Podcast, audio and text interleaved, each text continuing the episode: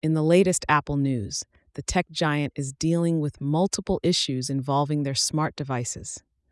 Firstly, they've sparked a dispute with Prime Minister Narendra Modi's government in India by issuing phone hacking warnings to journalists and opposition figures there.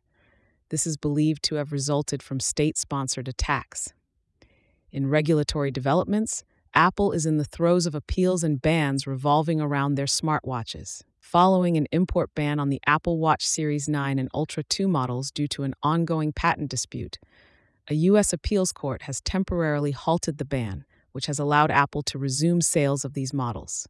The patent dispute evidently stems from a 2013 incident involving an email to CEO Tim Cook, which led to an engineer's hiring and the subsequent legal battles.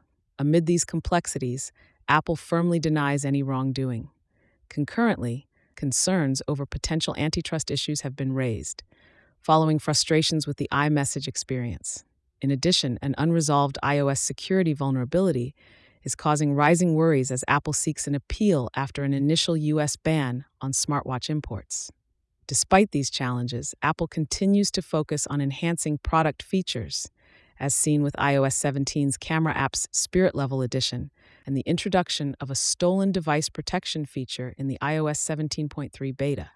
In a change of pace, Personnel News reveals that Tang Tan, a departing Apple executive, is set to join Jony Ive's LoveFrom Design studio. In his new role, Tan will contribute to AI hardware products, with the software aspect being handled by Sam Altman.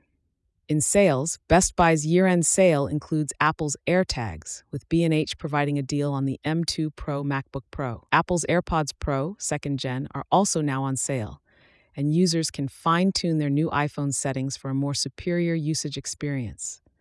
For the future, Apple is preparing for the mass shipments of the Apple Vision Pro headsets, set to commence next week, and the launch is scheduled for February 2024. However, it remains uncertain whether the data already stored in Apple's cloud is encrypted. Rounding out the Apple news, third party retailers still maintain stocks of the last Apple Watch, even though U.S. Apple stores have taken them off the shelves. Stay tuned for further updates as developments in the world of technology unfold.